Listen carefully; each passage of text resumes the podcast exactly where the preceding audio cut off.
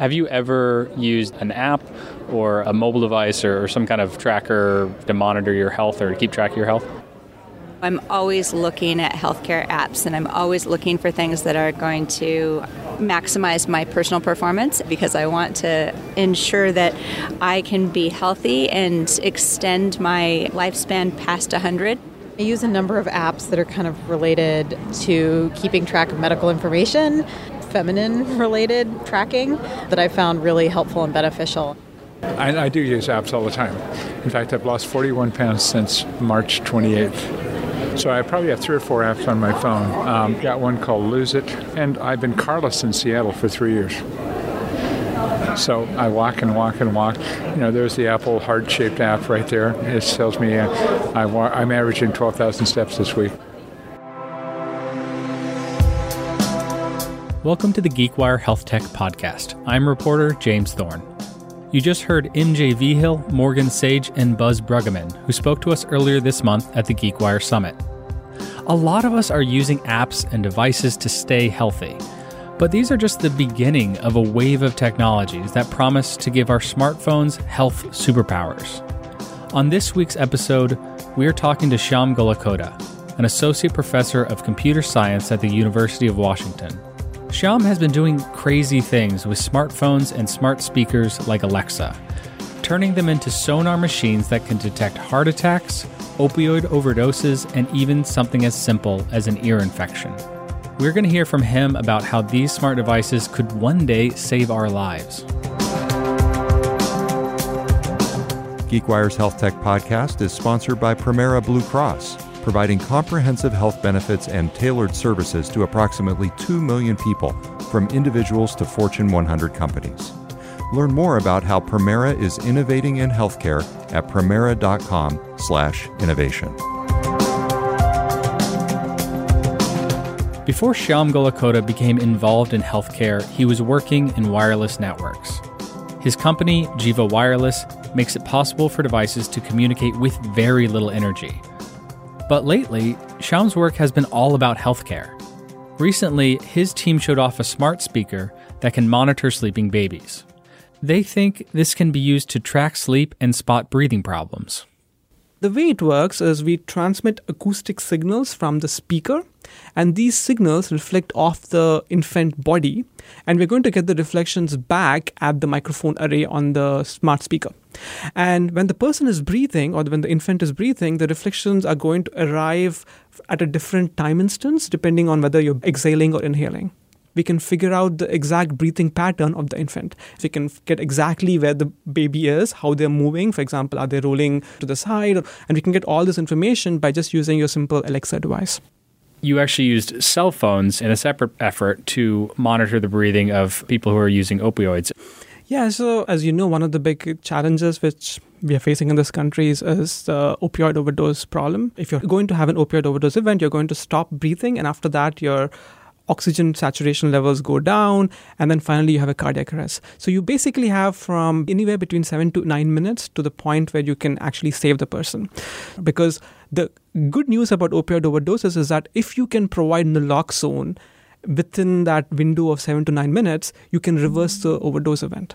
The idea is again to transform the phone into an active sonar system, similar to how a bat works, where we send inaudible signals from the speaker of the phone look at the reflections from the human body, and we then track their breathing on the on the microphones on the phone itself. We did this in the lab first, but then we were trying to figure out this would this actually work in the wild with actual opioid patients. And to do this, we went to Vancouver. Canada has a much more progressive policy, so they actually have a supervised injection facilities where they provide a safe means for people to come and inject their own opioids. And if something happens, if they have an opioid overdose event, they have medical professionals staff which can basically reverse it in a timely manner. We deployed this in the supervised injection facility with around 210 to 220 different patients. And we showed that we can very accurately, with about 98% accuracy, figure out when someone stops breathing in this uncontrolled environment. So obviously, this reminds everyone of Batman turning off the lights, using sonar to see where the bad guys are, and beating everybody up. When you're working on this kind of thing, do you kind of get that sense of glee? Like, I'm working on things that I've seen in movies. I think artists are pretty good at coming up with things which potentially can help people. Uh, so while the inspiration are these movies, we're not really trying to snoop on people. While being cognizant that this technology could be potentially used to snoop on people, we are trying to use this technology to help people and diagnose medical conditions. So you've been named Forbes 30 under 30, I think twice. Uh, what is that like to get that kind of recognition at such a young age? I think it was uh, it was overwhelming. You know, when you're sitting in the lab and doing a lot of research, you have a lot of self doubt sometimes about like, is this actually relevant? Do people actually care about this stuff? And sometimes external validation helps. It's not the only thing you need, but sometimes getting it basically gives, gives you a little bit of encouragement that you're on the right path and you are doing things which actually do matter. You went to undergraduate at the Indian Institute of Technology, Madras. Then you got your PhD from MIT. Then you came to Seattle. But I'd love to get into before all of that. You know, were you one of these kids that would get a computer, get a new device, and just immediately take it apart and, and figure out what it was like? Actually, I was the first computer I actually played with was in my undergrad. So it was 2002 was the first computer I really I didn't know how to program. In fact, I didn't even know how to type. It's just that I didn't grow up in a place where computers were a thing which people use on a regular basis, and I was really excited about maths. That was my thing. But then I realized that computer science is just not about programming. It's not about learning a different programming language like C or Java. It's about how do you think about solving problems. And these problems can basically be something from trying to do battery free computers all the way to health. And that means that if you actually can get a degree in computer science, you can have a huge impact in the real world. And that's what got me excited about getting a computer science degree despite not knowing even how to type. when you think about the work that you do, I, th- I, think to an outsider, a lot of it looks like you're hacking devices. Do you consider yourself a hacker, or do you not see it that way? I think of myself as uh, pushing the limits of what devices can do. So, for example, in the context of health, we are trying to push the limits of what the ubiquitous devices like your smartphones and smart speakers can actually do. And it's kind of important because we're not just applying brute force things which are pretty straightforward, but we are using in the sensors and computing which is already available on these devices in very innovative ways to basically do innovative things. And I think that requires a bit of creativity and i think um, i have really creative students who basically can pull it off so you recently came out with a smartphone app that you literally just put a paper cone on the end of your smartphone, put the cone in your kid's ear, and it can detect the likelihood that they have an ear infection. You know, this technology is one reason why I get out of bed. It's so innovative and creative, and it's also very DIY kind of a thing. And the reason why people get ear infections is because there's a fluid buildup behind the eardrum. The question we asked is can you use a smartphone, which any parent, without having to go to the hospital, can figure out if this fluid build is actually building up behind the eardrum? And the idea is basically, again, to use your phone as an active sonar system. What we do is we have a simple paper cone which we attach to the phone and we send a simple audible chirp, which, which actually sounds very relaxing. And this chirp reflects off the eardrum and we're going to get the reflections at the microphone on the phone again. So when there is fluid, the eardrum is not going to move a lot because it's going to be constrained in terms of its mobility. But when there is no fluid, the eardrum is going to vibrate a lot, which means that it absorbs most of the energy, which means that the reflections are going to be pretty weak. So by training this over 150 infant years, we actually showed that by using a simple machine learning algorithm, we can classify between situations when there is fluid behind the eardrum versus there's no fluid behind the eardrum. And this is, as you said, it's pretty useful because all you need is a paper cone which you stick to your phone and you just put it in the ear. It takes less than a second to basically get the whole thing done. Talk to me about like how important it is to put these technologies into the hands of patients so that they're not constantly having to engage with the healthcare system. So think of this from the perspective of the parent who basically has to do two jobs and their kid is potentially has a ear infection. They had to take their kid to the hospital and they had to wait in the waiting room and then getting the diagnosis which potentially takes 10 to 15 minutes that's a huge amount of time commitment for a simple test which can potentially be done in the home itself. And it also enables situations where you can reduce the cost of healthcare by reducing the number of emergency visits to the hospital. So, given this ability to screen for ear infections, we started the company called Edus Health, which is basically trying to figure out if we can use the smartphone based uh, solution to make uh, pediatric healthcare much more accessible and reduce the cost of healthcare. You just mentioned a startup that you launched out of UW. You've now launched or helped to launch a couple of startups out of the work that you've been doing there. Talk to me about how that process has been and sort of why it's important for you and the other researchers at the University of Washington to get these products out into the marketplace.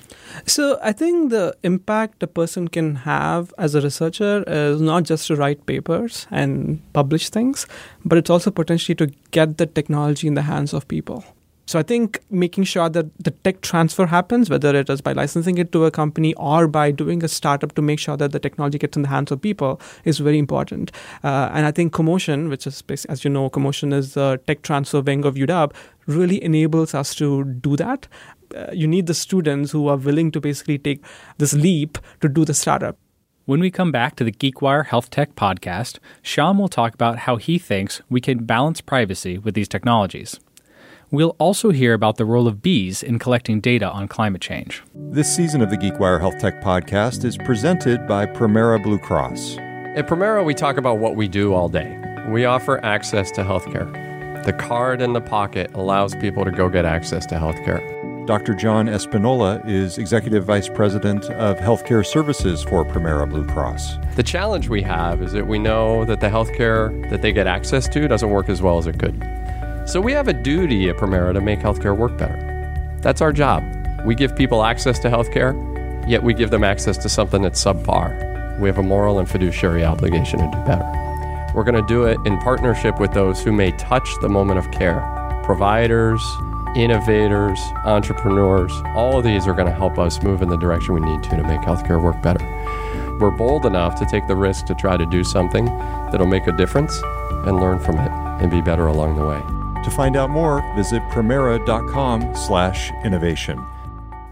Welcome back to the GeekWire Health Tech Podcast. We've been talking with Shyam Gollakota, a professor of computer science at the University of Washington, who has been using the hidden potential of smart devices to help save lives.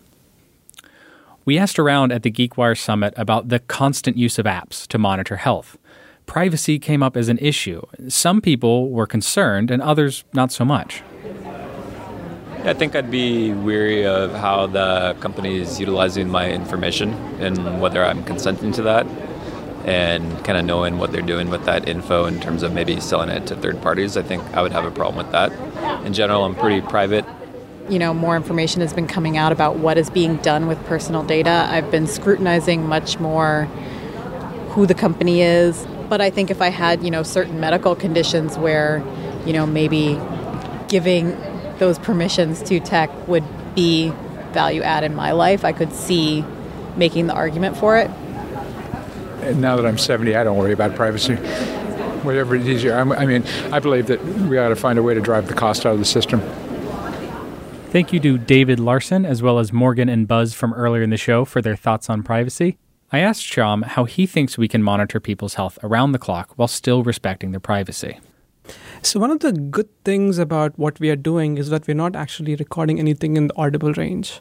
So, any of your audible sounds, which typically break your privacy, are not being captured by our technology. So, that's the first good news with our technology. So, you could imagine that when people use this technology for other things, like, for example, your web browsers or something else, when you're basically, for example, if you're browsing a website, I want to figure out how you're reacting to a particular news and your breathing typically can get affected by your reaction to it. Those kind of things can potentially happen and they having a camera on potentially people can figure out how you're feeling and I think it's extremely important to uh, figure out what's happening with our data. I think that's really, really important about making sure that the data which is being used is only locally being processed. Nothing is going to the cloud, and you're not really storing any of the data except for the vital signs which the person has already agreed to basically have. And it's also important as to figuring out who owns that data do my vital signs belong to me or do they belong to the hospital or the company which is monitoring it? I think navigating these questions is basically a very, very important question in the broader sense of what we are trying to deal with in society with AI and how it can really transform our digital space. What was kind of the first project you worked on where you, you sort of took that bridge over into healthcare? So this is back in 2000 2013 or 2014, where we did a lot of work on trying to use Wi Fi as a gesture recognition sensor, where you could just move in any room and you could potentially perform gestures. And depending on how the Wi Fi signals reflects off your body, we can figure out exactly how you're moving. So the next natural question which happened was can I transform your smartphone into a Star Trek tricorder? And if you're familiar with Star Trek, which I assume most people are, uh, they have this tricorder device, which is a, basically a device which you can scan the person in a contactless manner and it automatically gives you all the vital signs and so on. So the question we asked is can we basically get vital signs in a contactless manner using your smartphone. And that's how we started this project called Apnea App, where we showed that we can use a smartphone, which is completely contactless, and you can put it on your bedside, and it can diagnose if you have sleep apnea or not by contactlessly tracking your breathing rate. So you use the term contactless. I've also heard the term ambient monitoring, but the idea is kind of the same. You have devices that are all around us, constantly, you know, checking in on us, checking in on our, our health state. So why are these technologies so important? So if you think about how you get your health care, you go to a doctor, they do a spot monitoring of, of your vital signs for like your heart rate, your breathing, your blood pressure, and all these different things. But it's a spot check. It's not something where you're actually getting a continuous monitoring of your signals. And sometimes when you're getting a spot check, you might miss what's really happening. So if you have an ability where without having the user to do things actively, but you can just passively sit there and monitor the vital signs of the person, you have a greater probability of catching some of, some of these anomalies which are really hard to catch. So I know we're you're here to talk about healthcare, but you also have a lot of other projects, you know, outside of that space. Last year, you put sensors on bumblebees to create this living Internet of Things platform. Tell me about that. This is one of those things where I feel like this is exactly what gets me super excited about being a faculty, where we can really push the boundaries of what we can do with technology. The big challenge with drones today is power consumption. Because if you have a drone, even the best drone lasts for maybe 20 minutes or 30 minutes. So the question really is can we do solutions where you're taking the best of biology and the best of electronics to address these power issues. The idea is that insects like bees and beetles and all these other insects, they can fly. You don't need to change the battery for them to fly because they can feed themselves and they're extremely efficient in terms of how, how much they can fly with the energy they have. So the idea was if we can piggyback sensing on top of these insects, then we can basically do opportunistic sensing in a farm, for example, where let's say you put 10 bees or 50 bees, or you put these sensors on top of these bees. As they fly out into the wild and they collect the data, they come back at the end of the day. This actually has implications for biology as well because people who are trying to understand the behavior of bees or insects with climate change and understanding their behavior is really hard because you need sensors which can you can put on these very tiny insects and that doesn't exist. And that's basically exactly what we are providing here. We are providing very tiny uh, sensors which even a tiny bee can carry which means that you can understand their behavior pattern about what's happening with their how they're actually going to different parts of the farm in terms of pollination what's happening in terms of why they're dying off. Was there ever a point when you're you know you're sitting there with live bees and thinking about how you're going to attach sensors to them that you just thought like what are we doing uh, I think it was one of those things where I felt like I get to learn something new every day. I think that's one of the advantages of being a faculty because you get to learn something new every day. Basically, I did wireless networking as my PhD. I'm in healthcare. Every every problem is completely different because every organ acts pretty different from each other. So diagnosing it is pretty different. So learning something new every day. In the case of bees, you're trying to figure out their behavioral patterns and trying to understand how you can get these sensors on these bees in the safest way possible. You're learning something new, and that's really exciting, I think. A couple months ago, you came out with this research paper, and basically you're using Alexa to monitor people while they sleep and you're looking for a very specific sound that someone makes when they're having a heart attack. Where did you get the idea to, to go after that? This problem is actually pretty close to me because heart problems are one of the biggest problems facing South Asians, in particular South Asian men. One of the major reasons for fatality in the South Asian population. So, we have a pretty good group of collaborators. One of them is Jake Sunshine and Department of uh, Medicine at UW. And we were thinking about this problem of like, how can we actually go after the problem of cardiac arrest in health and try to use technology?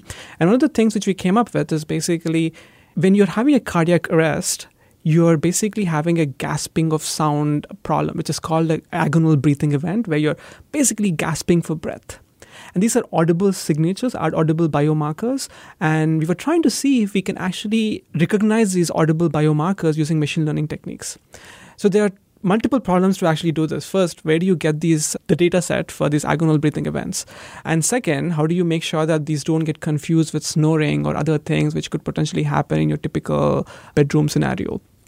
So the way we solved the first problem was we went to uh, the King County 911 uh, agency, and what we figured out that was that we got all their calls correspond to cardiac arrest for the last 10 years, and in those calls, it turns out that agonal breathing is a metric people use to figure out if you need to send emergency services right to the patient. So they actually have the person place a phone next to the uh, the mouth to hear these agonal breathing gasp sounds because that is very indicative that there's probably a cardiac arrest happening, and it's also very indicative that if it actually happens, the probability that if you can provide CPR in a timely manner, the probability that you can save the person's life is actually pretty high.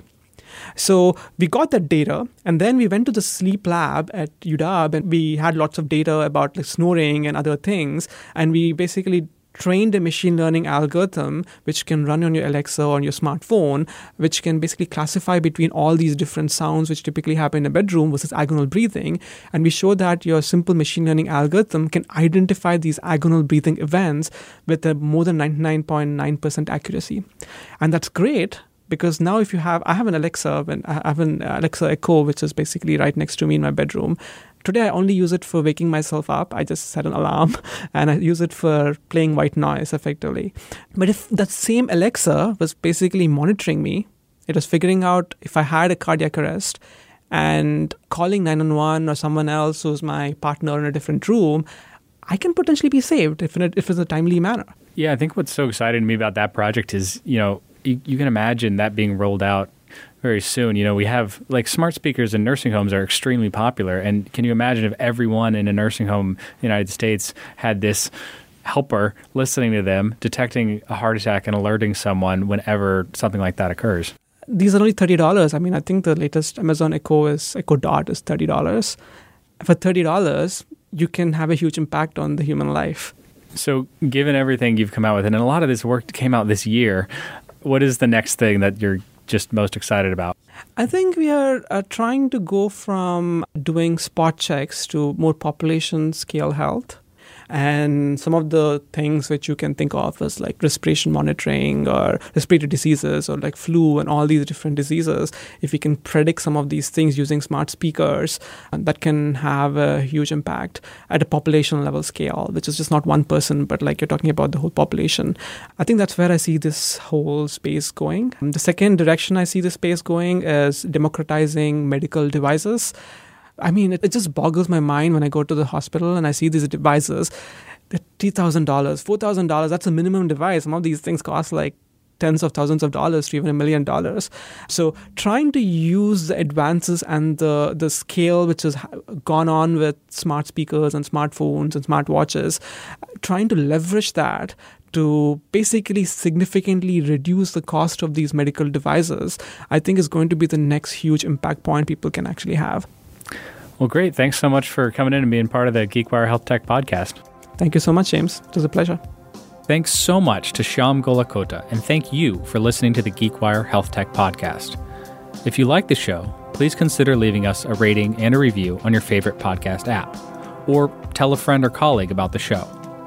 See more episodes at geekwire.com slash healthtech and subscribe in your favorite podcast app. This episode of Health Tech was produced by Jenny Cecil Moore. Thank you to our sponsor of Health Tech Season 4, Premera Blue Cross. You can find out more about their work at premera.com slash innovation.